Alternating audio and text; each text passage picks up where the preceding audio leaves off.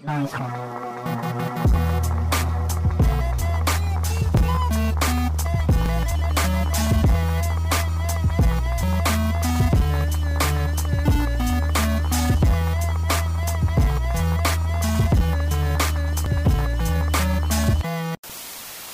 check kan WFM uh, episode 66 Kembali lagi bersama gue dan Argia Setelah berbulan-bulan Gak uh, podcast di Discord lagi.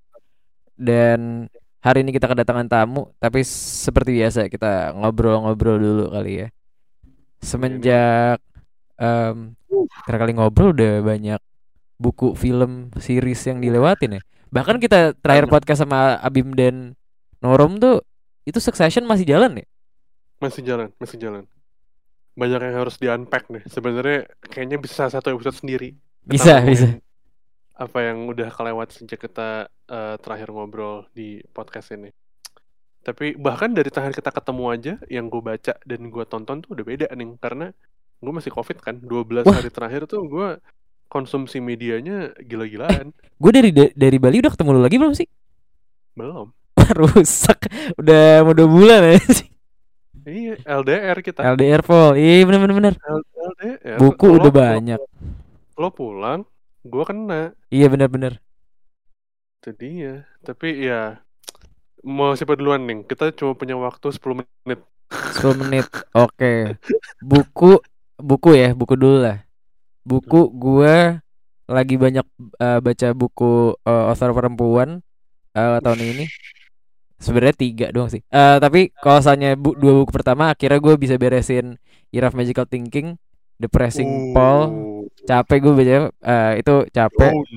udah gitu gue baca yang eh yang cewek yang aktris itu apa Gi? Bukunya? Lupa gue dari John Dedin juga. Gua- Oh, gua penasaran please, kan. please. Play It List gue penasaran kan apakah ada buku yang less depressing dari dari, dari Year of Magical Thinking ternyata sama. Ternyata sama. Sama aja. Itu buku pendek tapi capek banget bacanya tapi ya gue kayak bakal baca buku dia lagi sih gue udah ada beberapa yang eh, gue ini gue masukin ke HP gue Eh, Play as it is, endingnya lo nangis nggak? Gue agak nangis soalnya. gue kaget ternyata oh flownya gini tapi nangis Nangis tuh, banget.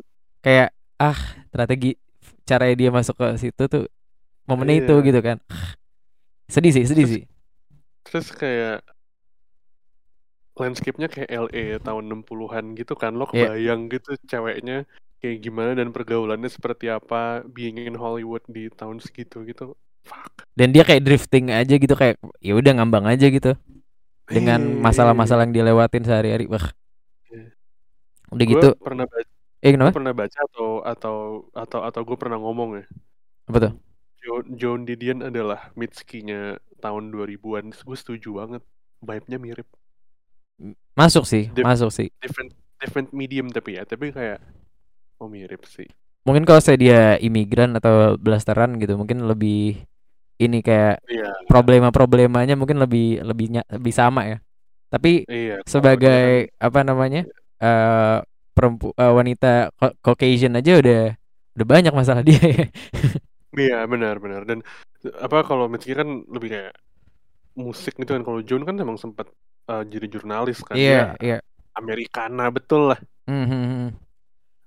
Tapi Oke, lanjut. bagus sih. Eh, udah gitu gue baca Sally Rooney, tapi udah lama gue nggak baca yang adult fiction gitu, jadi kayak belum terlalu lancar sih gue bacanya. Jadi kayak belum, udah kayak agak telat gitu gue baca buku itu. Tapi ya kayaknya bakal gue tetap beresin. eh tapi gue kepotong gue jadi baca Man Without Women-nya Murakami gara-gara gue gue kemarin pengen nonton kan, pengen nonton Drive My Car. Bagus banget, gila kaget gue, Oke. Bagus banget ya. bagus banget. Belum nonton gue. nggak jelas itu gue udah lama nggak nggak se nggak se apa ya tergerak atau tergeser gitu karena nonton eh, satu film itu filmnya lama dua, dua menit eh dua menit dua jam 50 menit apa salah Dua menit. Oh lama dong ya? lama banget lama banget dan itu ditarik dari short story yang halamannya kayak cuma 35 atau 45 gitu jadi kayak salut sih Bentar, emang itu Murakami aslinya? itu short story banget. Murakami makanya gue pas dia naik ke streaming gue langsung penasaran banget Si, oke oke. lo abis abis Film mantau apa lagi sih. Film lagi seru banget. Gue bahkan gue sekarang udah nggak sese dua bulan terakhir gue nggak terlalu ngulik musik. Gue nguliknya game, oke film, sama buku. Lu sebagai udah Gua- beli PS5? Apa? Udah beli PS5 PS5 lu sebagai Xmode. Wah, kagak bro, masih jauh nih kayaknya. Semahal lagi. Iya, tapi ya lumayan 11 kan sekarang. Oh, gua terakhir kali gue tahu 13 berarti lagi lagi turun ya. Ya kayaknya se 11 sih. Ya udah udah, udah turun tapi kayak tetap aja masih mahal. Gue belum bisa justify-nya Mhm. banyak itu. Tapi ya gue buku, game dan film mostly sekarang. Kalau buku gue akhirnya ngelarin eh, Trick Mirror-nya Gia Tolentino itu juga penulis perempuan. Gimana Tapi tuh? non-fiction. Lo tuh kalau inget Gia Tolentino tuh dulu yang nulis di Jezebel, Jezebel kalau Mhm. inget. Mhm. Eh, Gawker sempat, pokoknya kayak jurnalis internet banget deh dan tulisannya menarik juga sih dia eh, ini migran juga jadi kayak banyak hal-hal yang jadi kayak satu buku kumpulan esai gitu terus gue baca yang mau rekomendasiin apa What I Talk About When I Talk About Ah, Learning Pace lu jadi Uh, pace, li- pace 5 menit ya sekarang ya. Kalau gue pantau ya. Iya.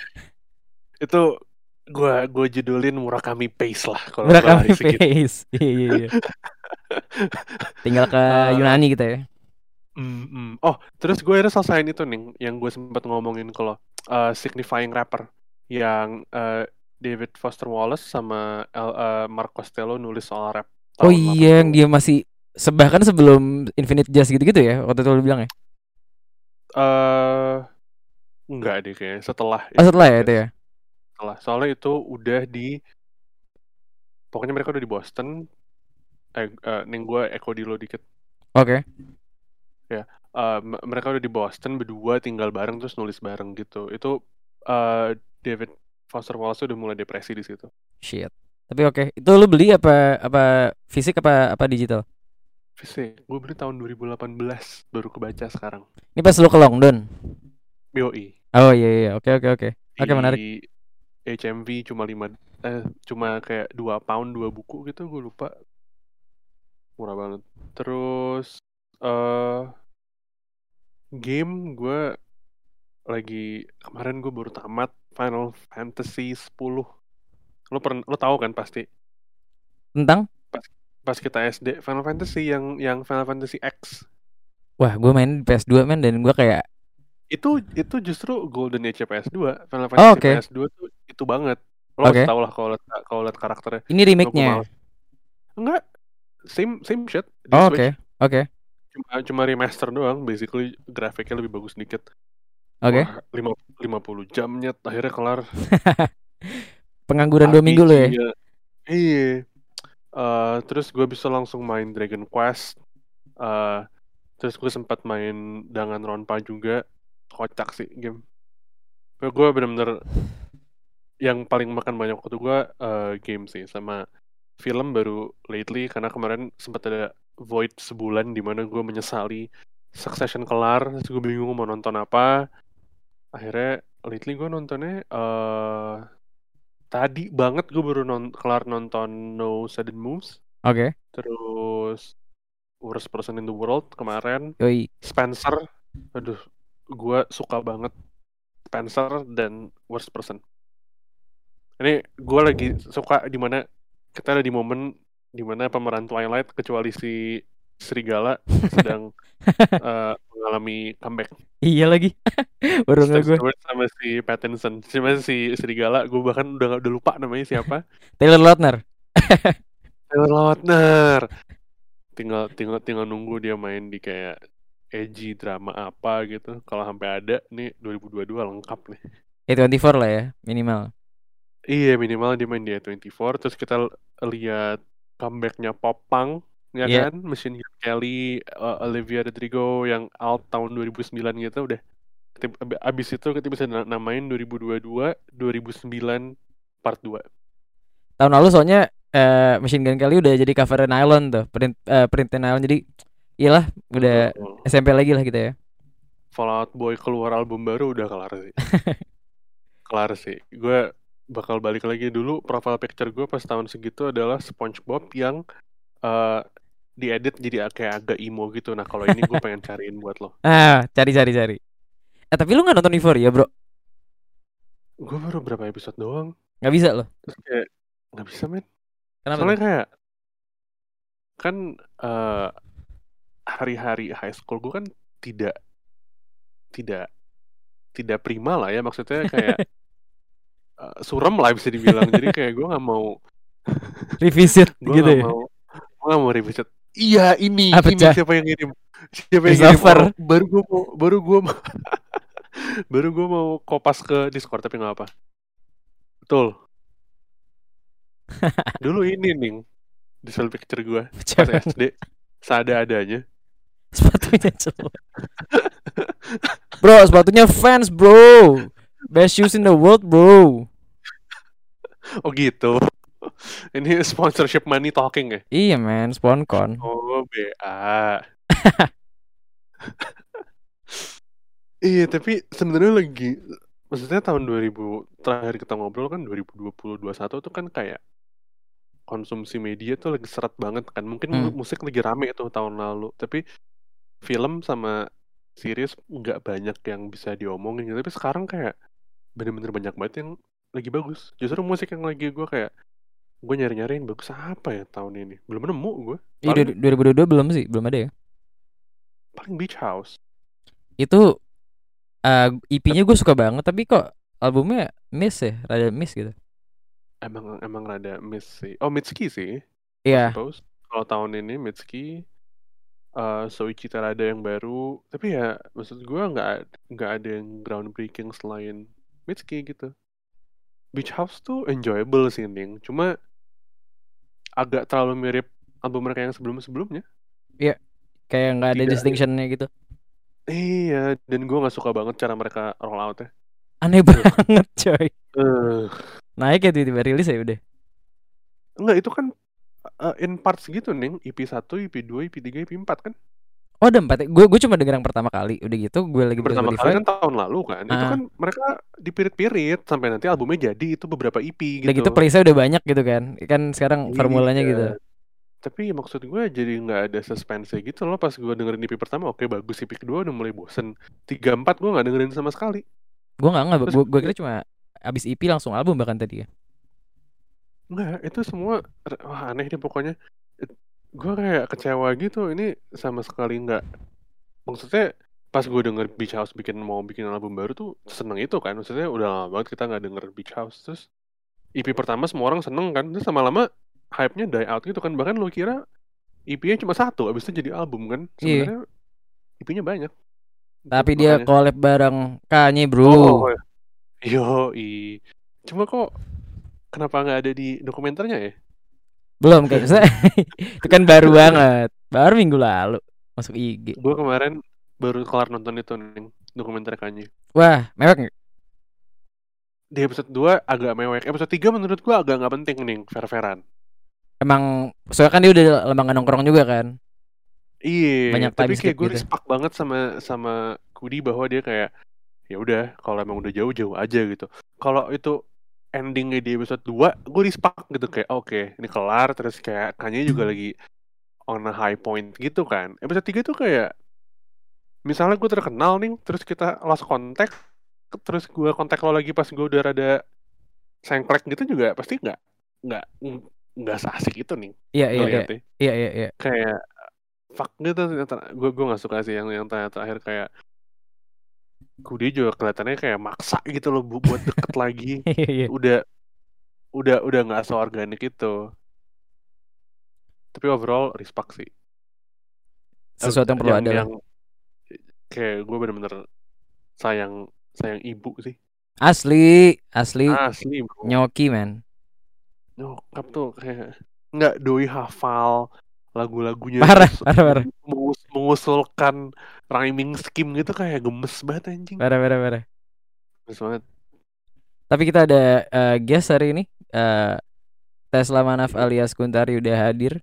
selamat datang Tesla di episode ke-66 NWFM Noiser FM yang sudah dua bulan vakum dan memang bulan-bulan sebelumnya juga eh, lumayan sporadis dulu kita bisa seminggu sekali ya nih pas lagi rajin-rajinnya. Cuma Yoi bro. eh, sekarang kita dengan banyak aktivitas dan hal-hal lain kita jadi lumayan jarang. Cuma kita selalu pengen hidupin lagi ya ini ya. Cuma kedatangan lo tes memang sebenarnya nunggu waktu sih. Karena lo sudah punya page di storefront kan uh, belum lama ini naik terus lo juga kemarin membuat keributan yang positif dengan merilis Last Boy Pack uh, dan jadi album album of the year-nya banyak orang. Termasuk kita ya ini ya? Ya masuk ke storefront. Yoi, masuk ke storefront betul. Dan uh, ini pertama kali gue ngobrol sama lo uh, via bahkan via daring ya. Sebelumnya kita cuma whatsappan doang gitu. Jadi kayaknya uh, momen yang tepat buat gua Danang dan siapa pun yang dengerin episode kali ini untuk tahu uh, Tesla atau Kuntari dari nol gitu. Ya nggak nih Yoi. Mau mulai? Pertanyaan pertama? Coba dari dulu lagi apa yang apa yang membuat lo menjadi musisi eksperimental gitu? Karena ini pertama kalinya gue ngobrol sama yang bener-bener eksperimental gitu yang uh, mungkin sebelum-sebelumnya gue pernah ngobrol dengan musisi yang eksperimental tapi ya mungkin eksperimental pop gitu tanda kutip. Walaupun gue nggak suka mengkotak-kotakan musik ya tapi yang kayak oh.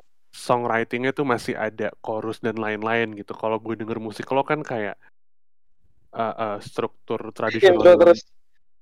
Hah? intro terus. Intro terus intro terus maksudnya? Oh iya intro terus. oh musiknya. iya. uh, uh, jadi gue pertanyaan gue adalah apa yang membuat lo ada di sini gitu? Apakah lo dari kecil memang udah ngulik atau mungkin bahkan apa kalau sekolah musik gitu tanda tanya uh, atau apa gitu yang karena satu itu dua sebenarnya jumlahnya juga nggak terlalu banyak kan at, at least yang gue kenal gitu jadi gimana lo bisa sampai dan, dan lo sudah bertahun-tahun juga kan menjadi musisi eksperimental. Yes. Hmm? Iya, jadi gue tuh mulai udah dari awal banget sih sebenarnya. Gue mulai main gitar tuh umur 9 tahun sebenarnya. Itu pertama kali gue beneran main musik. Dari situ tuh uh, main musik klasik waktu itu. Terus oh. gue fokus banget saat itu, beneran fokusnya gila banget. Gue sampai juara Yamaha berapa kali waktu itu dan gue sempet ngajar uh, ngajar di Yamaha juga dari dari belasan tahun dari umur belasan tahun gue udah ngajarin sampai tingkat advance juga. Padahal gue waktu itu masih bisa disebut masih awal-awal masuk SMA gitu cuman gue udah ngajarin orang-orang umur 30-an 40-an kayak gitu gitu jadi kayak kayak aneh gitu jadinya kan. Terus gue ngeliat makin ke sini gue makin ngeliat bahwa peluang gue di musik klasik gitu terutama gitar itu tuh nggak jauh-jauh dari dunia uh, pedagogi atau guru gitu.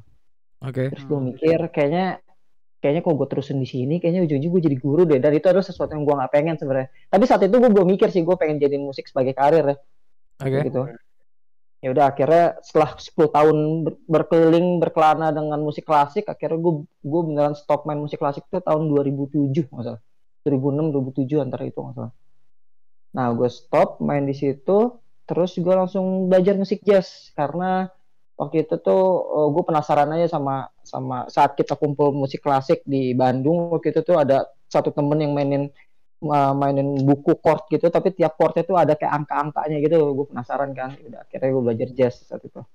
Nah setelah belajar jazz di situ lah uh, apa petualangan gue dimulai. Jadi kayak beneran gue mikir bahwa oke okay, gue harus jadi seniman musik dan gue harus hidup dari sini. Jadi gue yaudah jadi musisi sampai sekarang.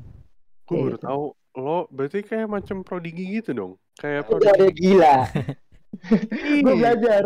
Gue gue belajar belajar les dulu gue les sama guru gitu lah. Cuman gilanya untungnya gue tuh punya uh, ketekunan yang syukurnya masih gue bawa sampai sekarang gitu. Jadi kayak gue beneran kalau misal lo tanya keluarga gue sekarang tuh kayak dari SMP gue tuh nggak pernah lolos sehari latihan sampai 6 sampai 8 jam kayak gitu itu tuh tiap hari. Jadi gue kayak orang ke orang gila aja udah. Jadi gue beneran orang cupu lah kalau di sekolah gitu. Kayak orang yang paling sering dibully gitu. Jadi uh, karena gue emang kayak gila banget latihan kayak gitu. Nah jadi gue juga bilang ke bokap kayak misalnya gue lagi nggak pengen sekolah nih pak gue lagi mau sekolah nih gue pengen latihan boleh nggak? Udah main latihan aja. Jadi gue nggak sekolah kayak gitu. Jadi males oh. sekolah gitu. Kayak misalnya pagi-pagi nih gue udah bangun dari jam 6 pagi gitu siap-siap berangkat tiba-tiba nggak bisa berhenti latihan gitu. Oh gue nggak sekolah hari ini. Udah nggak apa-apa katanya. Latihan gue cuman lucunya bokap bokap nyokap sendiri gak pengen gue berkarir di musik kayak gitu. Tapi yang nyuruh lu les pertama kali? Bokap. Siapa?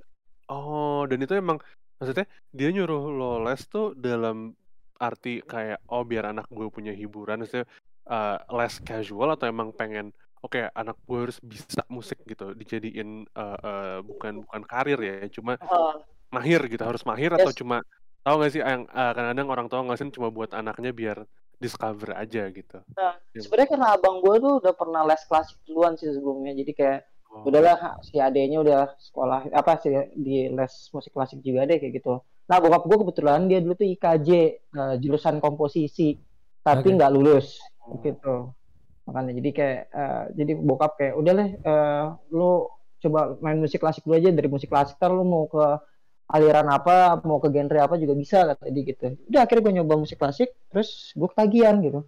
Jadi ya senangnya itu sih. Dan akhirnya gue masuk ke ranah jazz terus gue kayak eh, dari jazz tuh kayak nggak cuman nelurin banyak album dan banyak temen dan banyak pengalaman juga gitu di berbagai label di eh, belahan dunia tapi gue juga ketemu banyak orang dari berbagai genre karena gue jadi produser saat itu dari umur eh dari tahun 2012 gue jadi banyak oh, jadi produser banyak band-band gitu kayak entah band rock entah band pop band folk segala macem. Jadi itu yang ngebuat gue beneran bisa banyak banget masuk skena dan gue beneran nggak cuman uh, ngelihat dari kulitnya aja tapi beneran nyemplung ke situ. Itu sih yang seru jadinya. Jadi kayak gue ke klasik juga iya gitu terus gue ke ke apa ke band-band anak folk iya. Habis itu gue ke ranah pop juga iya. Terus tiba-tiba gue ke ranah rock juga iya. Tiba-tiba sekarang gue ada di eksperimental dulu kayak seneng banget sih. Skena gue oh kayak teman-teman gue banyak banget gitu.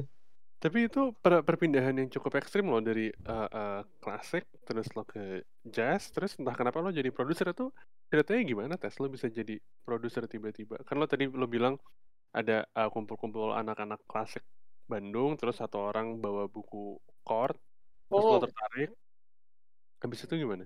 Ya, habis itu kayak itu 2007 nggak salah akhirnya lagi lagi pula waktu itu kan jazz juga lagi ngetren banget kan karena udah ada Java Jazz dari tahun 2004 saat itu nggak salah. Hmm. Terus karena udah ngetren banget akhirnya kayak mulai banyak orang yang main segala macam akhirnya gue mulai banyak tandeman gitu untuk cari partner tuh lebih mudah segala macam. Udah akhirnya gue mulai fokus uh, main musik jazz beneran fokus banget. Jadi Hmm. kayak uh, gimana caranya gue kayak latihan banget segala macam kedisiplinan si klasik gue terapkan lagi di jazz gitu. Gue sampai berhenti kuliah tanpa bilang bokap nyokap saat itu. Gue berhenti satu semester buat beneran latihan aja udah terus. Gue sampai kena kok nggak salah tuh gue sampai kena TBC dan kok hampir stadium 4 gitu stadium akhir gitu. Gara-gara gue nggak mau ke dokter gara-gara gue pengen cuma latihan doang gitu. Dan kayak akhirnya karena gue udah tepar banget gue udah nggak bisa ngapa-ngapain lagi udah mau mati kata dokternya kan ya udah akhirnya gue mau nggak mau diisolasi saat itu. Setelah itu udah gue beneran beneran 2009 waktu itu nggak salah. Akhirnya 2010 gue mutusin diri bahwa oke gue harus hidup di musik kayak gitu. Nah, tapi eh, eh, apa namanya background di balik keputusan lo untuk eh, hidup dari musik itu tuh apakah datang dari point of reference kenalan lo di mana kayak wah orang ini bisa nih eh, eh, kenapa gua nggak? Atau kayak gue pengen ikutin jalan dia. Atau ini bener-bener atas dasar apa namanya kegigihan lo aja yang emang lo dari dulunya latihan latihan terus dan latihan banget jadi lo ini ya harus gua lebih seriusin lagi itu datang dari mana sih keputusan itu? sebenarnya saat itu jujur juga senior senior gue tuh yang hidup di eh, musik yang eh, yang apa yang mengkerucut ini ya maksudnya jazz yang agak mengkerucut ini karena yang gue geluti itu jazz yang mengkerucut ya bukan yang jazz yang populer Hmm. jadi itu sebenarnya tuh kayak banyak seling bukan selingan tapi banyak eh, banyak kayak apa sih namanya istilahnya eh, pemasukan ya kali ya pemasukan lain gitu nggak dari si musik eh, eh, yang apa musik eh, ide- idealis yang biasa dia mainin gitu. Hmm. Jadi misalnya nih, misalnya karena waktu itu gue di gitar, akhirnya eh, taruhlah gue ngeliat misalnya Deo Bujana. Nah Deo Bujana kita ada gigi. Jadi dia biarpun dia nggak mainin dengan lagu-lagunya Mas Dewa, tapi dia bisa tetap hidup dengan ada gigi kayak gitu loh. Itu misalnya gue ngeliat si Mas Bontot, Mas Topati dia biarpun nggak mainin lagu-lagu idealisnya, dia tetap bisa hidup sebagai produser gitu. Atau Mas Dwiki Darmawan, misalnya dia nggak hidup dengan Krakataunya, akhirnya dia masih bisa hidup dengan si eh, Farabi sekolah musiknya dia kayak gitu. Eh, atau Mas Reza Arsyad, Mas Reza Arsyad, eh, biarpun dia apa katanya dia sendiri juga gitu agak emang sulit untuk menghidupi dia dari musiknya dia sendiri uh, tapi untungnya dia uh, anak menteng yang punya studio jadi beneran bisa banget nge, apa namanya uh, mem, apa sih membisniskan si studionya itu akhirnya dia uh, lebih berbisnis di studio musiknya kayak gitu saat nggak ngeband sama si Mak Dialognya. Oke okay, nah, okay. gue mikir akhirnya gue mikir gue nggak bisa kayak mereka nih kayaknya nih gue nggak bisa apa-apa lagi selain uh, musik gue sendiri gitu hmm. jadi akhirnya gue nyiptain urgensi-urgensi sampai sekarang jadi gue urgensi itu adalah yang ngebuat gue hidup sampai sekarang itu urgensi itu adalah kalau gue nggak jual musik gue gue nggak akan makan jadi gue harus jual musik gue gimana pun caranya kayak gitu aja oke oke dan tiga nama yang tadi lo sebut itu kan kalau saya gue sempat baca di uh, mereka tuh uh, sempat satu label sama lo ya pas lo di Moonjun itu. New York. Iya. Yes, benar banget. Nah, itu perjalanannya yes. gimana deh? Bisa kayak awalnya di Bandung lu latihan terus latihan terus sebagai dulu berarti masih sebagai mahasiswa gitu ya? Lo masih masih masih kuliah gitu pas di Bandung berarti ya? Uh, 2011 gue udah lulus sebenarnya udah lulus kuliah gue saat itu. Oh, Oke. Okay. Nah, dan, uh, uh, karena gue udah udah ada beberapa album saat itu dan gue sering masukin musik gue ke SoundCloud, akhirnya gue kena scouting sama si pemilik label tersebut. Oke okay, oke. Okay. Uh, uh, secara nggak sengaja aja gue ngerti gimana akhirnya gue kena scouting akhirnya gue di di di kontak sama dia di email segala macam bla bla bla bla segala macam bla bla bla bla segala macam gitu ya udah akhirnya setelah itu gue mikir oh nih kayaknya kesempatan besar banget nih hmm. gue nggak bisa lewatin kalaupun gue harus ngiris album gue harus ngiris album yang nggak akan pernah gue bisa nggak akan pernah gue bisa mainin lagi biarpun udah 20 tahun berikutnya gitu jadi gue harus bikin sesuatu yang emang yang emang saat itu doang gitu kayak aktual dan kayak masterpiece gue lah kasarnya kayak gitu. Hmm. Yaudah akhirnya lahir album uh, Man Relationship with His Fragile Area itu. Oke okay, oke. Okay. Dan uh, kalau saya lihat juga emang di label itu tuh kayak uh, banyak representasi Indonesianya gitu ya. Itu apakah lo orang Indonesia pertama di label itu atau gimana sih? Uh, orang pertama tuh sebenarnya si uh, Mas Riza Arsyad dari Simak Dialog. Oke. Okay. Terus ada ada Ano Yuel Miss Clara dari Jogja. Terus uh, ada gua, ada Mas Bujana, Ligro, Ligro itu Agam Hamzah. Uh, terus sama Mas Topati, Mas Dwiki, uh, itu aja deh kayaknya, kayak itu aja. Terakhir tuh kayak mana Mas Dwiki. Oke okay, oke. Okay. Hmm, tapi itu kayak jaraknya lumayan lumayan gitu ya, kayak jaraknya dua tahun, ya berapa tahun lagi, berapa tahun lagi, gitu. Hmm. Dan uh, ya. mengacu lagi ke, ke keputusan lo uh, waktu itu untuk uh, serius dan hidup di musik dan lo membuat urgensi itu dan akhirnya Terus. ada uh, apa namanya uh, label yang yang cukup respected gitu ngehubungin lo yeah. dan uh, lo berhasil ngebuat mas masterpiece lo gitu di situ. Eh itu yes, di tahun-tahun itu tuh gimana sih rasanya untuk bermain musik dan bisa hidup dari musik lo sendiri gitu? Awalnya stres juga sih gue. Akhirnya gue tuh sempat dua atau tiga tahun gue kerja di uh, studio musik di Aru di Bandung. Oke. Okay. Nah dari Aru itulah gue belajar dan cara producing tuh gimana gitu. Gue jadi uh, apa engineer rekaman kayak gimana, gue cara producing kayak gimana, gue benar belajar banyak di situ. Karena gue ngehandle banyak artisnya si Kang Ari juga, Ari Renaldi produser. Uh, Ari Renaldi dia ngeproduserin Tulus, Yura, Kaisa, macam banyak banget yang juga. Nah di situ gue banyak banget bantu dia gitu sebagai tangan kanannya dia. Okay. Karena selain gue baca partitur, gue ngerti banget hal-hal teknis yang banyak engineer lain gak ngerti gitu Hmm. Jadi gue banyak bantu dia saat itu. Nah di situlah gue mulai belajar uh, jadi produser segala macem. Uh, dan untungnya gue waktu itu tuh karirnya saat itu banyak banget dibantu sama Kang Ari saat itu. Si Kang Ari tuh kayak misalnya biaya mixing mastering tuh kayak atau biaya studio. Jadi tuh gue ada album namanya It's All Yours itu yang dirilis tahun 2011 itu itu kayak gabungan uh, musik jazz dengan musik gamelan. Itu tuh kita main 11 orang di dalam studio Terus karena gue cuma punya duit 500 ribu, mau nggak mau gue harus bisa rekaman live selama selama satu shift itu doang gitu. Yeah. Jadi gue latihan selama lima bulan gila-gilaan sama mereka semua dan yaudah akhirnya kita rekaman live semua. Itu kayak alasannya karena wah gue nggak ada gue gak ada duit nih kalau buat nambah shift lagi nih. Jadi gimana caranya kita mesti mesti perfect pas pas rekaman kayak gitu. Nah dari situ lo gue banyak dibantu lagi sama Kang Haris segala macem uh, entah jadi jadi apa bantu ininya dia misalnya kerjaannya dia atau apa segala macam kayak gitu gitu nah dari situ baru gue kayak belajar banget uh, producing producing uh, apa banyak genre kayak gitu berarti masa-masa ini tuh kayak masanya lo uh, kayak mungkin tadi Dewa Bujana dan Topati dan yang lainnya tuh lu waktu di mana lu ngerjain musik yang mungkin bukan sepenuhnya uh, apa namanya sound yang emang ideal buat lu gitu berarti ya?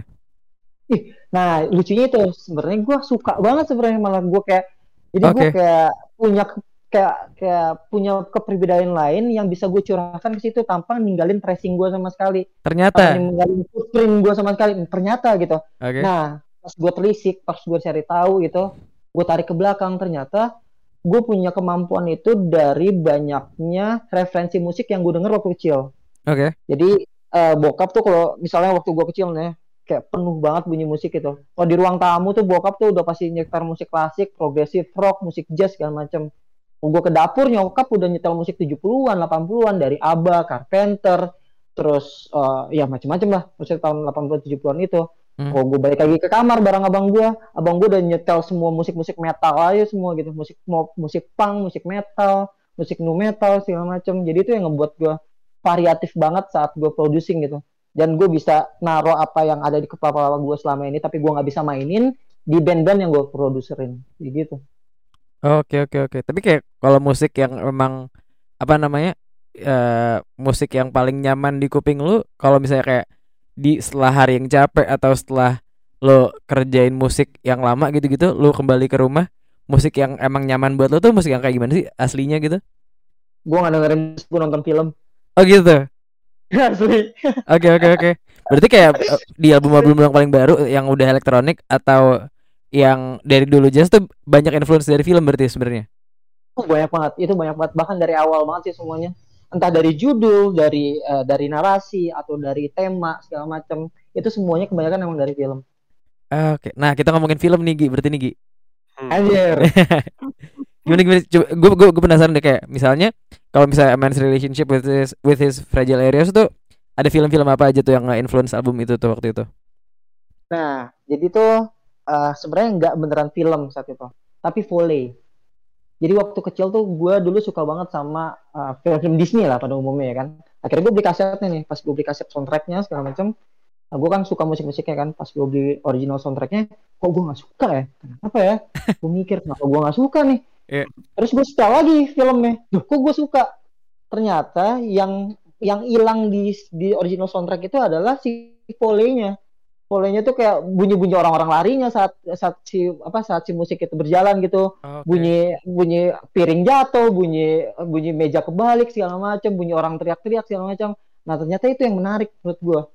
Nah, dari situlah gue ulik. Gue mulai bikin tema baru gitu, biarpun di dalam album tersebut tuh ada uh, tematik tiap si siapa uh, tiap si lagunya tapi itu dari ritmenya sendiri itu sebenarnya hasil transcribe uh, hasil transcribe yang beneran gue ulik persis dari uh, apa namanya dari foley-foley si film-film Disney tersebut. Dan itu kan uh, bunyi bunyi si ritmenya random banget gitu kan. Foley kan udah pasti random gitu. Kayak yeah, kita jalan aja gitu kita nggak pernah di pace yang sama gitu kan. mm, mm, mm. atau misalnya orang lari tiba-tiba ada bunyi apa gitu nggak pernah bunyi dengan ritme yang sama gitu.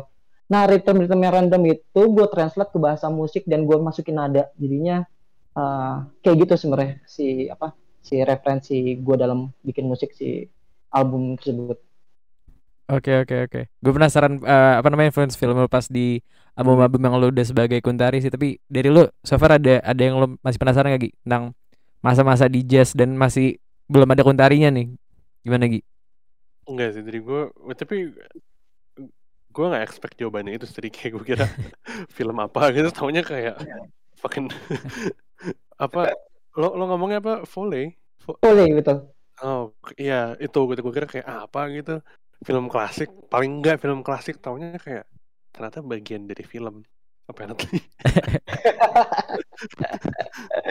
Karena gue sih field recording juga kan. Tiap gue ke mana tuh gue selalu kayak oh, alat okay. rekam gue ke mana segala macam gue selalu ngerekam segala macam terus kalau misalnya gue cuman kayak memanipulasi suara yang hasil rekaman gue itu kayaknya nggak seru gitu gimana kok gue transcribe gitu? Gue tulis ke partitur si apa, si si ritmik ritmik dari dari uh, bunyi-bunyi yang gue rekam ritmenya gue tulis ke partitur segala macam di situ gue masukin nada-nada yang gue pingin gitu. Jadi kayaknya menarik juga eh ternyata bunyinya seru ya. Jadi begitulah. Jadi pertanyaan gue soal songwriting udah kejawab tuh berarti. Tapi nggak semua sih, maksudnya si, Iya, iya, si, maksudnya si tiap album tuh si eh, proses kreatifnya tuh beda banget, Oke. kayak gitu. Sangat sangat beda banget. Kayak gitu. Cuma apakah lo menilai ya kayaknya lo kayaknya lo udah tahu jawabannya sih. Cuma menurut lo lo obsesif nggak? Iya kan ya jawabannya. Obsesif gimana nih? Iya kan. oh sini. Apa maksudnya lo kayaknya eh, eh, eh, eh, eh, maksudnya ini, ini ini hal yang bagus sih. Tapi lo obsesif itu dengan karya lo ya berarti dari Very kecil. particular gitu ya. Iya, ve- very particular dan very kayak you put in the hours gitu. Kalau ada apa nih gue lupa eh, teorinya 1000 jam apa apa apa Harus, 8000 ya, jam. untuk Dan jadi virtuoso harus bisa 10.000 jam. Iya, 10,000 10.000 hours. jam. Kayak, kayak- Ah. kayaknya lo udah ngelewatin itu di umur berapa gitu gak sih? Umur 12 gitu. Nah. Nah, lucunya tuh makin sering gue latihan, lagu gue makin gak bagus. Nah, itu lucu banget. Oke. Ternyata, ya, karena gue inget banget sih ada pepatah yang akhirnya gue bisa i- eh, imani banget itu. Pepatah tersebut tuh kayak makin sering lo latihan gitu tuh makin, eh, maksudnya kita boleh latihan 7 jam, 8 jam cari selalu segala macam. Tapi kalau misalnya lo latihan sesering itu lo kita tuh bakal lupa untuk mengasah diri kita atau mengasah hati kita di keseharian gitu. Uh. Jadi penting juga kita datang ke galeri, penting juga untuk kita jatuh hati atau patah hati gitu. Penting juga kita kayak ngelihat ke sekitar kita atau atau bersosialisasi, ngobrol ke sesama segala macam, cari isu-isu sosial yang bisa dekat dengan kita gitu. Uh, dan sebisa mungkin kalau misalnya emang kita udah ngelewatin si masa-masa kita latihan teknis gitu yang 10.000 jam itu tuh sebisa mungkin udah jauhin aja udah. Karena karena itu motorik kan jatuhnya kan. Karena Iya, si si pas kita udah beres 10.000 jam itu tuh kayak akhirnya gue mau main apa juga jari gue udah jalan aja gitu. Kayak gue udah mikirin ada apa di kepala di angkot misalnya gue waktu itu masih naik, naik angkot gitu. Ya. gue tiba-tiba apa gue udah bisa gue udah bisa tahu persis si gitar yang gue mainin tuh kayak gimana gitu. Jadi udah refleks aja. Nah ya, tapi yang kurang adalah si eh, perasaan yang perlu gue masuk atau atau tema lah kasarnya.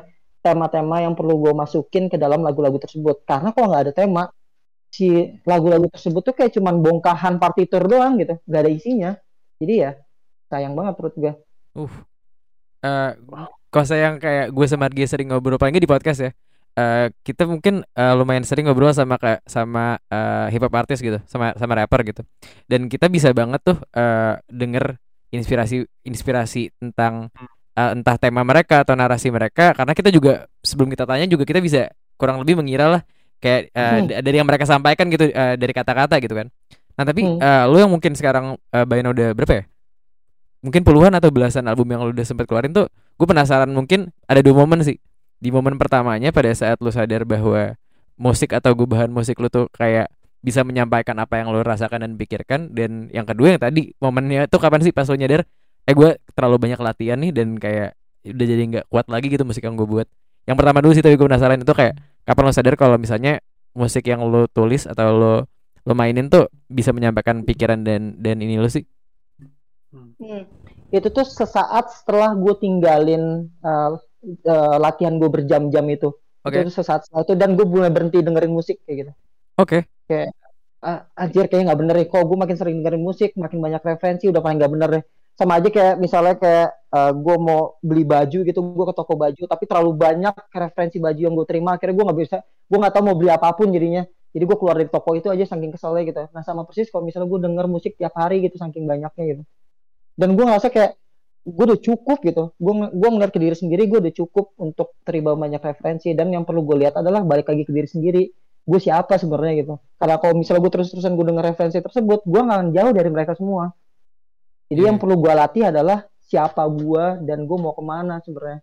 Kayak gitu itu yang perlu gue latih. Jadi bukan motorik lagi bukan teknis lagi segala macam jadi lebih ke perasaan dan aktualisasi dirinya aja sih sebenarnya oke Gitu. oke jadi kayak penting banget hal itu Udah gitu setelah lu meninggalkan eh, latihan dan dengerin lagu itu eh, musik seperti apa sih yang pertama keluar lagi tuh akhirnya? nu metal dari Slipknot dari Korn dari Limp Bizkit itu lagi yang pertama muncul Balik lagi ke situ berarti ya. Dari musik musik abang lo ini. Parah musik happy terus Cold Chamber Soulfly Disturb itu tahun-tahun 98 sampai 2002 sih itu penting banget menurut gua. Musik-musik nu metal itu sih. Oke oke oke. gitu. Tapi pas gue denger Peter Gabriel tetep nangis gitu karena anjir bagus banget gitu. Maksudnya kayak secanggih-canggihnya gue main musik itu gue gak akan pernah bisa ngelewatin nggak akan pernah bisa kayak ya maksudnya bikin indah apa yang Peter Gabriel buat atau Sting buat gitu. Menurut gue tuh kayak sulit aja gitu dan Sting dan dan Peter Gabriel tuh yang menyentuh lu tuh dari kata-katanya atau dari apanya? Semuanya aja sih. Jadi waktu itu mungkin gue belum terlalu paham sama bahasa Inggris dan musik juga sih ya karena keterbatasan uh, kamus ya, cukup ini apa sih? yeah, yeah. tahun 90-an kan. Mm-hmm. jadi ya maksudnya kayak banyak banget nada-nada yang menyentuh banget gitu. Misalnya kayak musik-musik Sting aja. Kayak musik ya musik pop yang diulang-ulang riffnya berkali-kali kayak gitu tapi tetap gila ini kayak ini riff yang bakal tetap gua gua apa sih gua taruh di hati gitu biarpun gua 40 tahun berkarya yang macem-macem dari sekarang gitu. Tapi gua tetap pas gue dengar lagi si riff itu gitu lagu itu ya udah gue lemes lagi sih gitu. Iya sih emang musik pop yang emang yang terformulasikan dengan baik tuh emang bisa punya kekuatan itu ke ke, ke kita gitu ya. Parah parah. Mungkin juga gue bernostalgia ya gue ngerti juga mungkin juga kayak gitu mungkin gue juga gue jadi ingat apa segala macam. Gue jadi ingat uh, situasi di rumah saat itu kayak gimana. Gue jadi ingat uh. bau rumah saat itu kayak gimana warna rumah saat itu kayak gimana segala macam. Jadi mungkin juga gue saat itu bernostalgia gitu. Tapi menurut gue si musik pop tuh punya kerumitannya sendiri untuk dimainin sebenarnya. Iya yeah, iya yeah, iya. Yeah.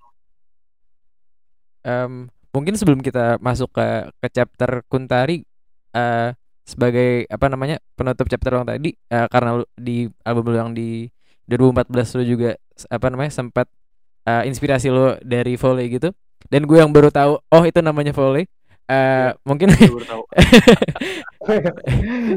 mungkin lu bisa nge-share ke kita uh, top 5 film dengan volley yang uh, paling menyenangkan kali ya atau yang yang lu paling suka gitu yang kayak ya. lu mungkin bisa revisit film ini purely karena suara-suara itunya gitu. Lu ada list itu nggak di kepala lu? Ah, uh, uh, list sih nggak ada sih ya, cuman uh, yang pasti ada film yang pertama banget tuh Hunchback of Notre Dame okay. ya Disney terus uh, kayaknya After the Rain deh, After the Rainnya uh, si apa Kurosawa kayaknya. Oke. Okay. Terus uh, yang kerasa banget tuh apa ya? Uh, ini sih uh, siapa sih? Tom Cruise tuh yang pertama tuh. Uh, yang apa?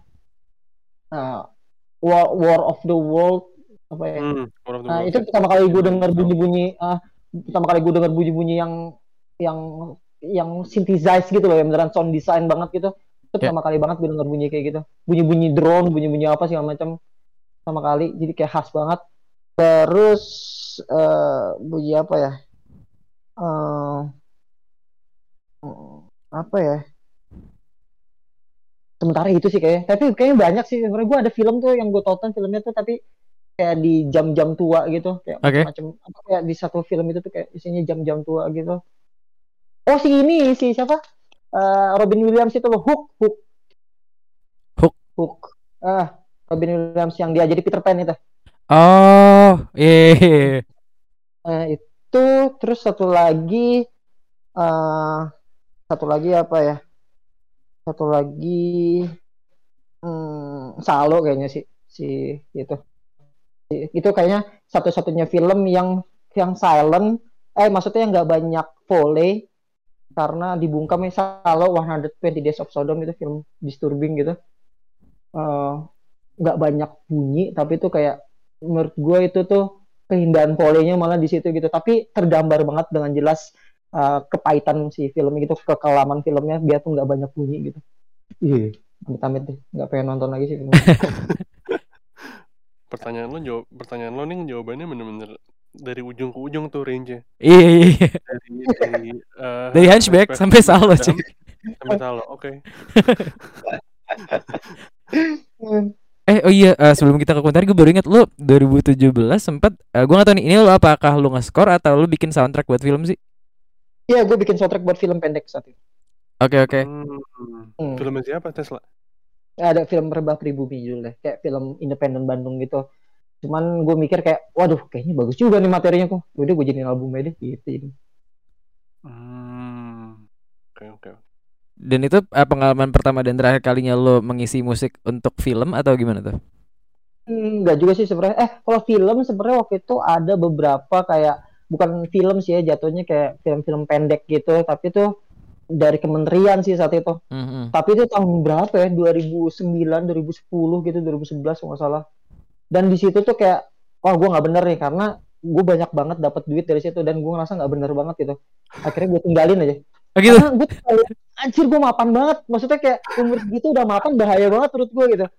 Karena gue nggak akan ngulik sesuatu yang menurut gue kayak apa sih yang menurut gue perlu perlu gue latih lagi gitu. Kalau misalnya gue udah udah Oh. berkecukupan saat itu, pasti eh, apa tuh pasti gue nggak akan pernah melihat ke bawah gitu itu bahaya banget menurut gue Uh. jadi yaudah akhirnya gue tinggalin semua si per scoringan apa si ya si waktu karena gue masuk agency saat itu kan Oke. dan mendadak kayak duit banyak banget gini tiba-tiba ngapain ya udah deh gue berhenti aja udah deh tiba-tiba. seriusan Oh gitu. Berarti lu pada umur segitu pun ada kayak kompas kompas yang lu jaga sendiri kayak wah gue biar kayak art gue tetap pure tuh gue nggak boleh terlalu mapan dulu nih di umur segini kayak gitu berarti. betul banget yes bener banget Damn, Hmm. oke. sampai sekarang sih sebenarnya sampai sekarang sebenarnya makanya gue nekat ninggalin gitar untuk untuk ke ranah eksperimental ini gitu Nah, oke oke oke. Berarti kita masuk ke sekitar eh, 2020 berarti ya sekarang nih ya.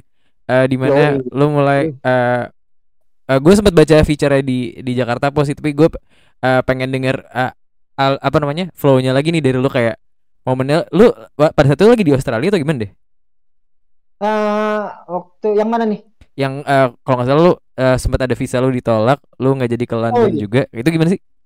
Australia anjir itu jadi sebenarnya gue udah mulai gue beres pulang waktu itu dari tour Eropa 2017 itu tuh.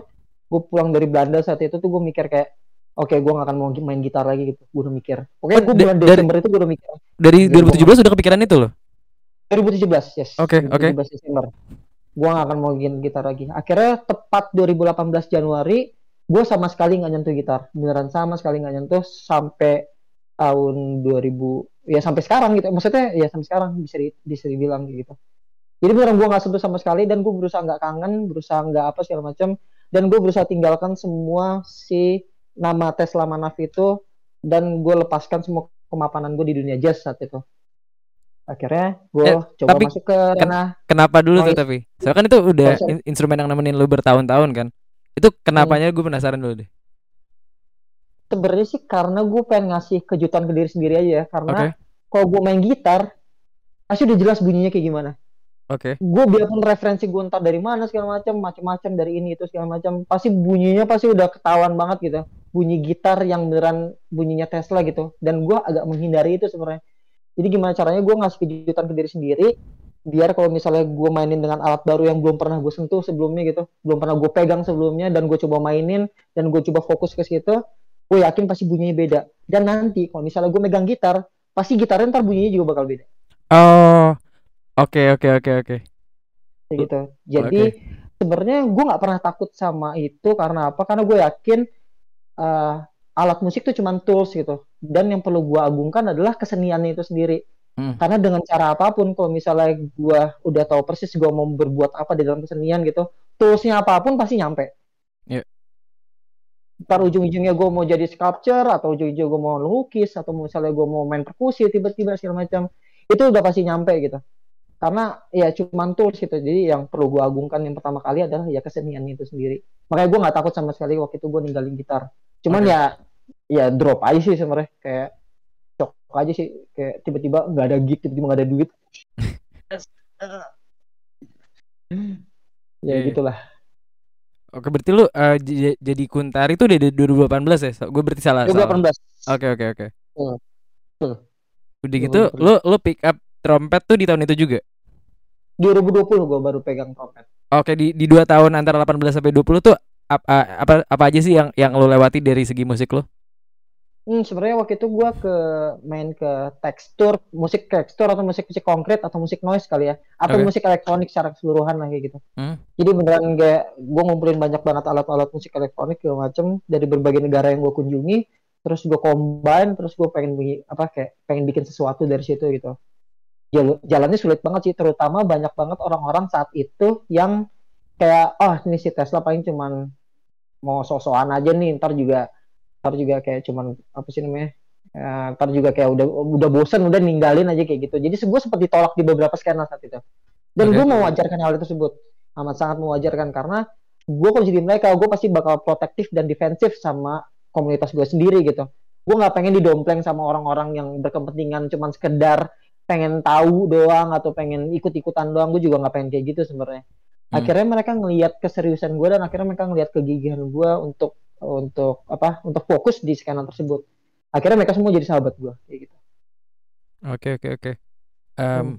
gue penasaran ini sih kayak se sepenting apa sih si perubahan nama ini untuk lo jadi kayak emang orang-orang udah tahu soundnya Tesla dan semuanya udah gitu lo ganti jadi Kuntari dan emang itu apa namanya eh sebagai apa ya pembeda aja nih emang ident- dari identitas musiknya lo bener-bener nggak ninggalin dulu tuh musik yang emang lo dulu mainin dan udah eh, dan lo sebagai Kuntari ya lo explore di elektronik dan dan noise dan semuanya itu tuh eh, pada saat itu gimana sih?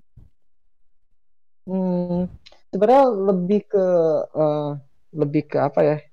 Lebih ke sebenarnya gue juga masih banyak nyoba-nyoba sih selama dari 2018 sampai 2020 gitu.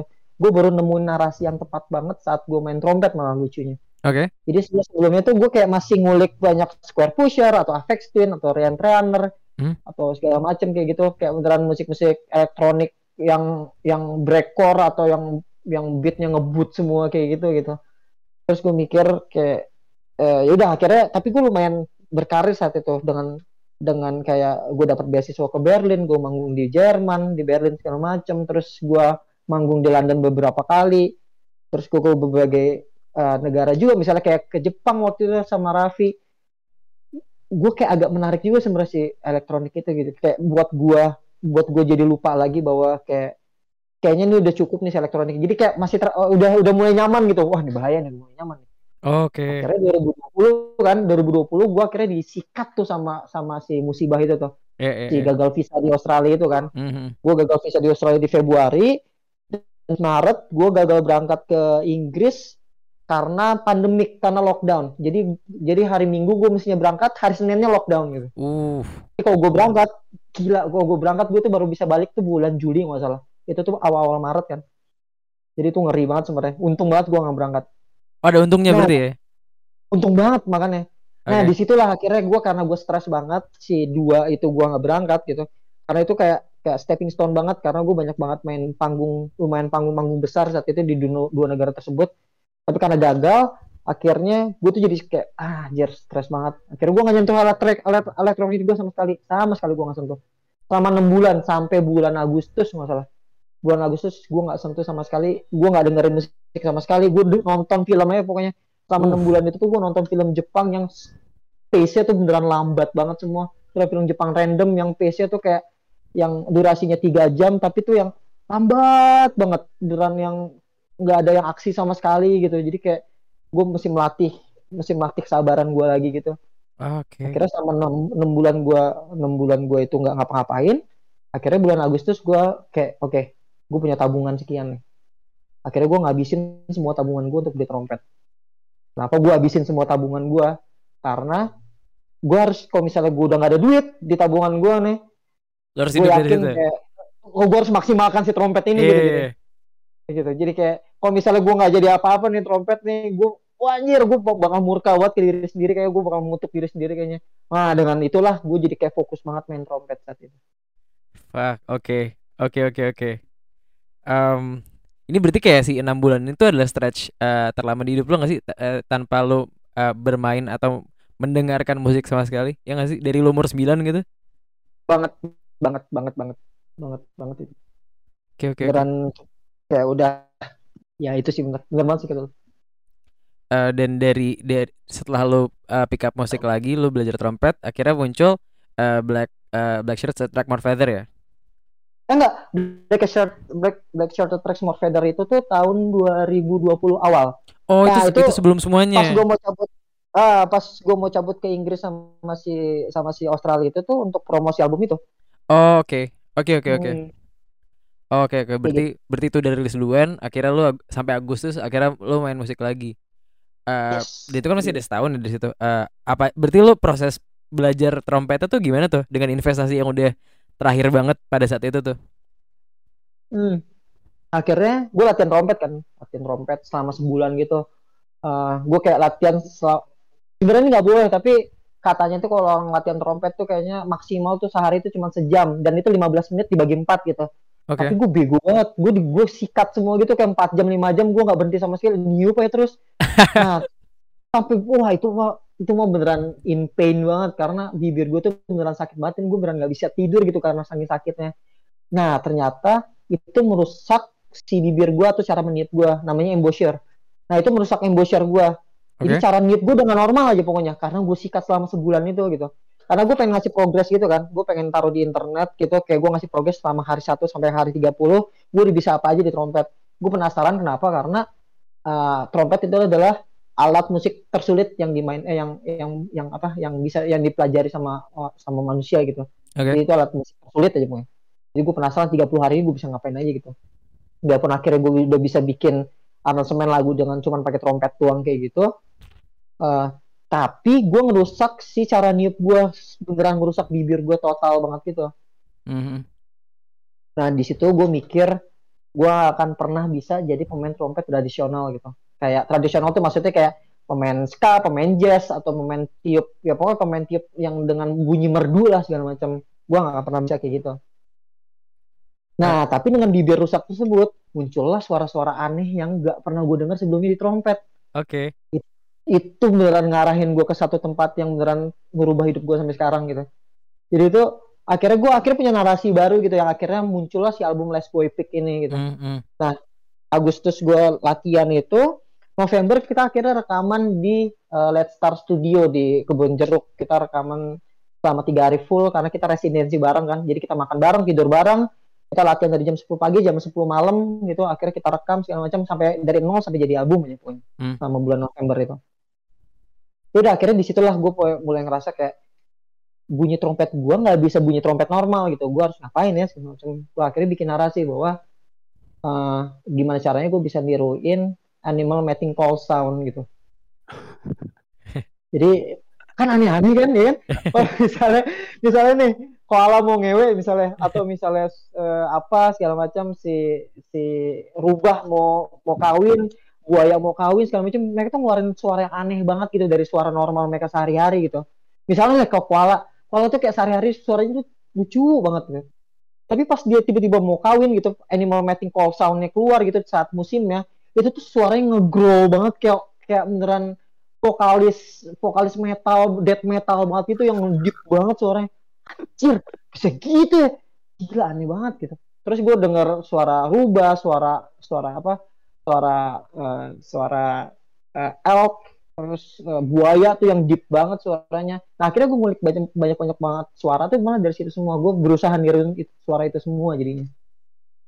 Dan kalau saya gue nggak baca feature yang di Jakpos tuh gue gue nggak bakal sepenuhnya tahu sih itu kayak suara yang keluar di di Las Bebek tuh itu instrumen apa tuh gue nggak bakal tahu sih sudah saya kayak emang nggak kayak trompet sama sekali gitu loh. emang sih ada emang ada satu media di Malaysia katanya emang kayak dia tuh nggak nyebut trompet sama sekali tapi nyebutnya tuh sampel suara binatang.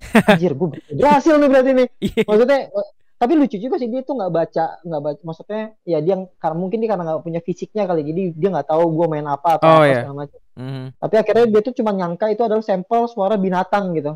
Wah jadi sebenarnya tujuan gue tercapai juga sebenarnya. Iya tercapai. Bener-bener dia nggak tahu itu trompet. Uh, di di artikel yang sama gue sempat baca kalau uh, lo kayak ngeset apa namanya beberapa uh, rules dan juga kayak ad, ada kayak lu manggil mereka tuh tanpa mereka tahu satu sama lain yang akan dipanggil gitu ya? Apa gimana sih waktu itu? Kalau gue baca di artikelnya? Ya sebenarnya. Jadi tuh sebenarnya mereka semua tahu satu sama lain gitu untuk mampu mudah komunikasi sebenarnya. Mm -hmm. Dan mereka juga dari berbagai genre yang berbeda juga gitu. Hmm. Uh, dan mereka dengerin satu musik yang sama gitu. Jadi kita punya benang merah bareng gitu. Punya punya benang merah. Nah, tapi gue nggak pernah bilang ke mereka bahwa mereka bakal residensi di tempat yang sama bareng gue gitu. Kita semua berempat bakal bikin karya. Okay. Gue nggak bilang karena supaya nggak ada penggiringan referensi atau opini sama sekali. Gue takutnya kalau misal gue bilang, pasti mereka kayak pasti chat gitu kayak, eh, uh, lu juga diajak si Tesla ya? Ntar kita kayak main apa ya? Ntar kita apa ya segala macam. Kita main gimana? Gue takutnya kayak gitu aja sebenarnya. Jadi tuh surprise banget aja lucu banget aja pas mereka ketemu di tempat residensi kayak lu nah, lu. Jadi kayak semua kayak saling kenalin lah ngapain di sini? Bukan lu ke gereja. Wah jadi kayak ya udah seru aja jadinya. Jadi beneran beneran kayak kita tuh nggak tahu satu sama lain bakal ketemu bareng dan ngobrol ba apa bakal buat musik bareng kayak gitu. Oke okay, oke. Okay. dan hmm. uh, lu ap apa namanya? Memilih uh, tiga orang yang ngebantu lu buat bikin album ini tuh itu uh, datang dari mana dari pilihan maksudnya kayak uh, gue rasa lu pendekatan sangat spesifik gak sih dengan dengan album yang yang Last Boy Picked ini uh, kenapa mereka sih kenapa mereka iya itu karena dari si genre yang berbeda itu semua dan gue pengen karena ini gue memaksa diri gue keluar dari kebiasaan gue sehari-hari nah gue harus cari pemain juga yang memaksa mereka keluar dari kebiasaan mereka sehari-hari gitu Oke. Okay. Kayak drummer gue nih, dia drummer jazz main drum box banget gitu yang nggak pernah bisa main main drum loop lah, maksudnya nggak pernah okay. bisa main pattern yang sama berulang-ulang gitu. Akhirnya gue nyuruh dia main pattern yang sama berulang-ulang kayak gitu. Dan uh, terus ada satu lagi gitaris delapan senar gitu yang biasa mainnya kayak gimana. Akhirnya gue suruh dia main gitar tanpa memencet senarnya sama sekali gitu. Jadi kayak cuma menyentuh permukaannya doang gitu. Oke, okay, wow. Jadi kayak uh, jadi kayak jadi beneran kayak kesannya suara perkusif doang jadi nggak ada suara nada sama sekali gitu jadi karena uh, karena gue mikirnya kayak kayak gimana caranya si gitaris ini kan satu-satunya yang menggiring semua orang saat dia mencet nada itu bakal menggiring uh, situasi di di tempat rekaman saat itu kan. Hmm. Nah gimana caranya dia nggak menggiring hal itu? Karena gue sebagai pemain trompet gue bermain secara perkusif yaitu dengan suara-suara uh, vokalisasi. Terus pemain drum juga udah pasti perkusi gitu karena dipukul dan pemain pemain drum yang akhirnya gue suruh main perkusi itu juga dengan mainin dengan cara perkusif gitu. Nah gimana caranya si pemain gitarnya juga uh, bermain dengan cara perkusif. Jadi akhirnya gue suruh dia untuk tidak memencet gitarnya sama sekali, tapi hanya menyentuh permukaannya doang. Jadi bunyinya kayak gitu. Uh. Uh, Gi, lu pas pertama kali denger Last Boy Pack gimana Gi waktu itu? Gue dengerin bahkan agak telat karena pas lagi bikinin uh, page buat Tesla kan. Mm. Dia sama terhadap kesan gue terhadap musik lo secara keseluruhan tes di mana kayak pertanyaan gitu yang keluar kayak ini orang bikinnya gimana ya? Soalnya kayak bener-bener bukan nggak ada strukturnya kan. Kalau bercanda dari intro terus ya kadang-kadang rasanya seperti itu gitu. Jadi kayak gue kayak uh, jadi apa gitu terus kita duduk di podcastnya kan mau mencari jawaban itu kan. Terus kayak jawaban lo nggak nggak ada yang ketebak gitu loh dari tadi. Asli ya saya sih dan trompet sampai bibir lo hancur gitu kayak. Asli ini hancur sampai sekarang. Kalau gue misalnya posting sesuatu gue main trompet gue pasti dimarahin semua semua pemain trompet. Indra Dauna Rio Sidik Bro Bro Effendi semua marahin gue tes trompet tipnya nggak kayak gitu caranya gitu. Nah, maksudnya emang iya sih gue salah gue tahu gue salah gitu. Dan gue nggak akan bisa juga jadi kayak kalian gitu. Tapi setidaknya apa yang gue tiup itu ya emang gue nggak sejago kalian tapi apa yang gue tiup lu pasti juga gak akan bisa niup kayak gue karena bibir lu udah pada bener semua gitu. masih pada bener jadi gitu jadi emang udah nggak bisa disamain dan ya dan musik juga bukan lomba juga sih ya sebenarnya yeah, yeah. harus jago siapa harus kayak gimana segala macam dan ya akhirnya gue menemukan ranah bermain gue di tempat yang rusak ini gitu lucunya tapi maksud gue pertanyaan gue ya sejauh ini gitu dari dengar cerita lo sebelum kita masuk ke uh, 2020 2021 kita masuk ke Last Boy Pack uh, lebih dalam lagi. Cuma lo sudah di let's say dari umur 9 gitu ya lo mulai les. Terus sekarang uh, berapapun lo umur lo, tapi paling enggak lo sudah ber berpuluh-puluh tahun kan di musik. Lo pernah merasa nggak kayak uh, pilihan lo untuk memulai karir di sini gitu dan sekarang hari ini gitu kayak ah gue salah nih harusnya atau kayak lo merasa soalnya kayak costnya lumayan banyak kan lo sempet TBC lah lo sempet bibir lo hancur gitu kayak merasa kayak aduh ini kayaknya harmful di bagi gue nggak. Hmm, lucunya sih Gi kalau nanya kayak gitu lucunya adalah kenapa gue tetap di sini gitu kenapa gue nggak menyesali menyesali pilihan gue karena gue beneran nggak bisa ngapa-ngapain lagi selain di ranah gue sekarang gitu.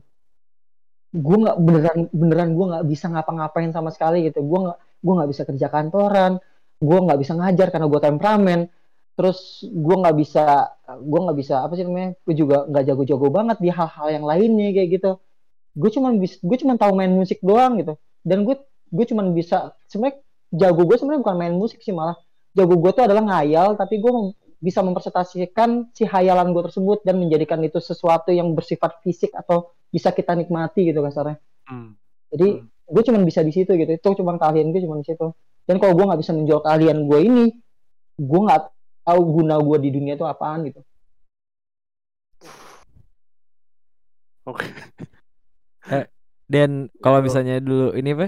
Eh, Chet Baker dia kalau nggak salah dia nggak bisa main trompet terlalu lama gara-gara ada masalah di tenggorokannya apa dulu dan itu yang ngebuat dia buat uh, apa namanya mulai nyanyi gitu kan dan ya, sekarang kita tahu kalau ternyata Chet Baker bisa nyanyi dan suaranya lumayan indah juga gitu tapi kalau lo ada masalah dengan bibir lo ya pada saat ya karena lo main trompet lo malah arahnya ke bikin animal meeting sound ya meeting call. Ya iya iya meeting call bener. bukan nyanyi.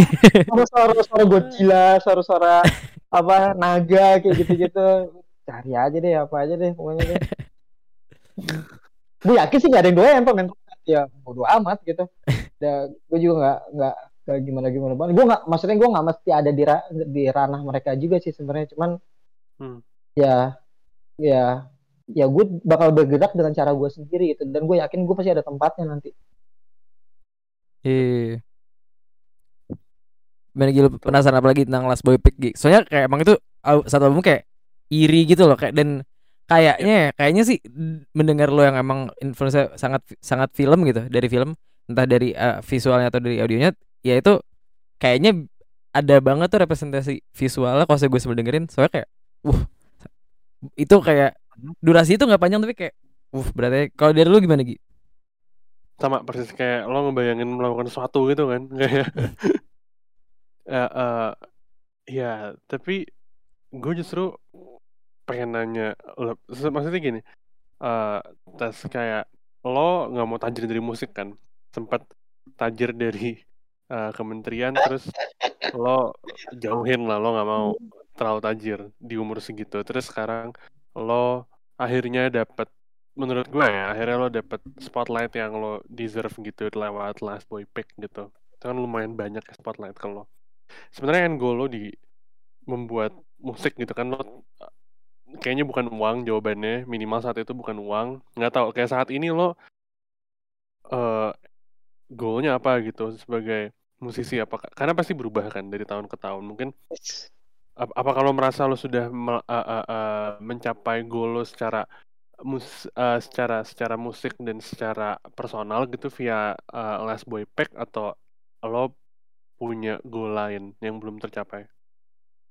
Hmm, kalau dibilang goal sih ya udah pasti enggak sih maksudnya belum tercapai banget di Last Boy Pick sebenarnya dan lucunya gitu saat setelah gue ngerilis album Last Boy Pick eh, Last Boy Pick gue udah punya goal yang jelas banget di kepala gue gitu dan itu goal baru gitu dan gue nggak ngerasa kayak apa yang gue mainin di Last Boy Pick itu tuh kayak udah usang banget gitu oh. dan dan dan ya bulan ini adalah bulan gue mempresentasikan si si apa yang gue udah yang gue udah uh, yang udah konsepin bertahun-tahun kayak gitu. Maksudnya setelah Last Boy Pick sih. Last Boy Pick kan bisa disebut November 2020 ya. Hmm, nah, si okay. konsep ini udah ada dari 2021 dan beneran kayak baru banget dan bulan ini adalah bulan di mana gue mempresentasikan hal tersebut gitu dan bakal ada uh, kejutan berupa video atau kejutan berupa audio juga di bulan ini. Wih, pas berarti kita lagi ngajak ngobrol lagi. Satu, ada momentumnya gitu. Kayak gue lagi panik banget nih minggu-minggu panik sekarang nih sebenarnya. kayak gitu besok ketemu Mas Wo lagi wah cir bangga banget lah Mas Wo iya yeah, uh, Yes No Wave oh Yes No wow oke okay. Ya itu idola kita juga ini ya Berarti kita bisa dapat gratis nih ya kalau rilisnya dari Wave karena bisa di download gratis biasanya kan rilisan dari mereka. iya. Sebelum dia download gratis, gue udah pasti rilis gratis duluan ntar kayak duluan gratis gratisin ya. Lo duluan kayak harus selalu gratis ya Snow Wave tapi selalu bagus anjir gila emang orang itu gila nah menurut gua kalau gua misalnya gua dari eksperimental jendela jendelanya tuh emang emang masuk doang sih menurut gua gitu karena dia punya taste luar biasa banget gitu yang yang entah entah dari mana cara berpikirnya segala macam dan menurut gue kayak kalau gue berkarya di dunia eksperimental the highest of highestnya tuh emang udah si Maswo aja gitu menurut gue gitu dan dulu gue pernah sempet deketin dia dia tahun 2019 gitu. cuman gue anjir dia tuh gue tahu banget dia nggak suka banget sama gue gitu gue tahu persis gitu Hah? kayak ah, ya maksudnya gue waktu itu masih main elektronik kan dengan dengan cara kayak gaya-gaya FX Twin atau gaya-gaya Square Pusher segala macem. Uh-huh. jadi kayak ah kayak maksudnya kayak aku ngapain sih bocah Bandung segala macem cuman mainin alat doang nggak penting gitu. Kerasa banget sih saat itu gitu. Dan Oke. gue sedih banget saat itu. Tapi pas gue pulang dan gue ngerasa kayak emang bener juga sih yang dia pikir. Eh, maksudnya dia nggak ngomong sih tapi kerasa banget kayak cara dia ngeliat dan cara dia ngomong gitu ke gue kerasa banget sih emang. Kayak gitu pas gue rilis les akhirnya setelah itu gue nggak mau sama sekali ketemu Masku atau berhubungan sama Masku sama sekali aja sama sekali. Jadi kalau misalnya dia gue menghindar gue ketemu di archipelago gue menghindar segala macam gue gue sapa doang terus gue kabur ya pokoknya. Karena saking segitu traumanya gue sama dia kan tai banget pas setelah gue rilis les boy pick dia nge-message Iya. Nah, itu ya Anjir ini kayak tes aku suka sama karya barumu. Anjing nah dari sini baru gue sikat orang makanya baru gue enggak udah maksudnya waktu yang tepat pula untuk gue mempresentasikan apa yang baru gue buat sekarang ini yang bakal gue presentasiin bulan ini gitu mas gue punya rilisan eh gue punya musik baru mau denger kayak kayak segala macam Ya udah besok dia ngajak ketemu untuk untuk ngobrol lebih lanjut Nah. Gokil. Besok banget nih. Besok banget anjir dia kan lagi ada galeri eh, lagi pameran. Jadi dari Jogja ke Bandung. Oh, dia lagi di Bandung sekarang. Ah, pagi nyampe jam 7. Oh, oke. Wah, ini ya bener sih kata lo. Pas banget nih kita podcastnya sama dia. Dan Hari ini banget. dan kayak kalau misalnya nggak dengerin rilisan lu paling gak dari dari yang 2020 ke Last Boy Pick gitu. It- kayaknya eh, kalau misalnya gue harus membayangkan apa yang eh, kita bisa ekspektasi untuk rilisan berikutnya kayak nggak bakal kebayang sih soalnya kayaknya emang pin Iya. pindahnya itu selalu selalu jauh gitu kan jadi gue ya gue cuma bisa bilang gue penasaran aja sih apa yang akan keluar nih bulan ini nih berarti Bener. Em, dari lu ada yang mau ditanya lagi Gi? Cukup sih gue. Ini lumayan heavy untuk di unpack. Gue kasihin yang denger sih. Gue gue rasa kayaknya kayak mereka ada ada kayak ke- konsepsi bahwa Tesla musisi seperti ABC gitu terus kayak pas denger fuck dari dari apa volley sampai ah, banyak lah yang kayak kayaknya ini pertama kali gue bisa tahu cara pikir seseorang dari nol gitu loh dari lo umur 9 les sampai sekarang lo uh, uh, rilis uh, Last Boy Pick dan sekarang mau ngobrol sama Yes No Wave gitu. Komplit sih jadi kalau at some point ada orang pengen ngulik Tesla kayak cukup dengerin podcast kita yang ini Yoi. Ini prodigi pertama di podcast ya Gi ya? iya Ya lu. Agak lah. Tapi ya berarti dari dari gue sama Argi eh, udah ada lagi yang mau lo plug nggak tes eh, sebelum kita tutup podcastnya? Nah, nggak ada sih sebenarnya. Cuman gua nggak sabar banget sih bakal ngerilis eh, eh, sesuatu di bulan ini gitu. Dan kayak udah gue juga nggak sabar banget kayak ada anak noise horror bisa dengerin dan bisa kasih komentar juga gitu. Karena ini sesuatu yang jauh-jauh jauh-jauh jauh lebih penting dibandingkan Last Boy Pick menurut gue. Uh, Karena ini oh ya narasinya jauh lebih kuat banget. Gue punya narasi yang amat dalam baru pertama kali gue seumur hidup ini, gue nggak cuma menaruh perasaan di dalam lagu gue, tapi kayak gue menaruh gue menaruh tema yang kuat banget di dalam di dalam satu performance atau di dalam satu album baru ini gitu. Nggak bisa disebut album sih ya karena belum beres banget semuanya sebenarnya. Masih work in progress. Tapi eh, kayak apa yang gue lakukan sekarang tuh kayak beneran Hmm. uh, hasil riset yang yang menguras banyak sekali waktu gue gitu dibandingkan album-album gue sebelumnya. Gitu. oke. Uh, ih penasaran gue. Oke oke oke. menarik banget Tapi berarti thank you banget Tes buat waktunya. Thank you juga yang udah Yes. nonton dari tadi dan yang udah dengerin di eh, mana pun eh, platform podcast yang kalian dengerin. Jadi lagi. Thank you, thank you Argia. dari gue cukup sama Oke kalau gitu. Dadah semua. Dadah. Thank you, bye. Bye. Sekian dari episode podcast NWFM yang dibawakan oleh Argia, Danang, dan rekan-rekan dari Disorder. Sekali lagi, bila kalian suka dengan podcast kami dan ingin memberi dukungan, bisa langsung ke halaman web saweria.co slash noisehorror. Terima kasih dan sampai jumpa di episode berikutnya.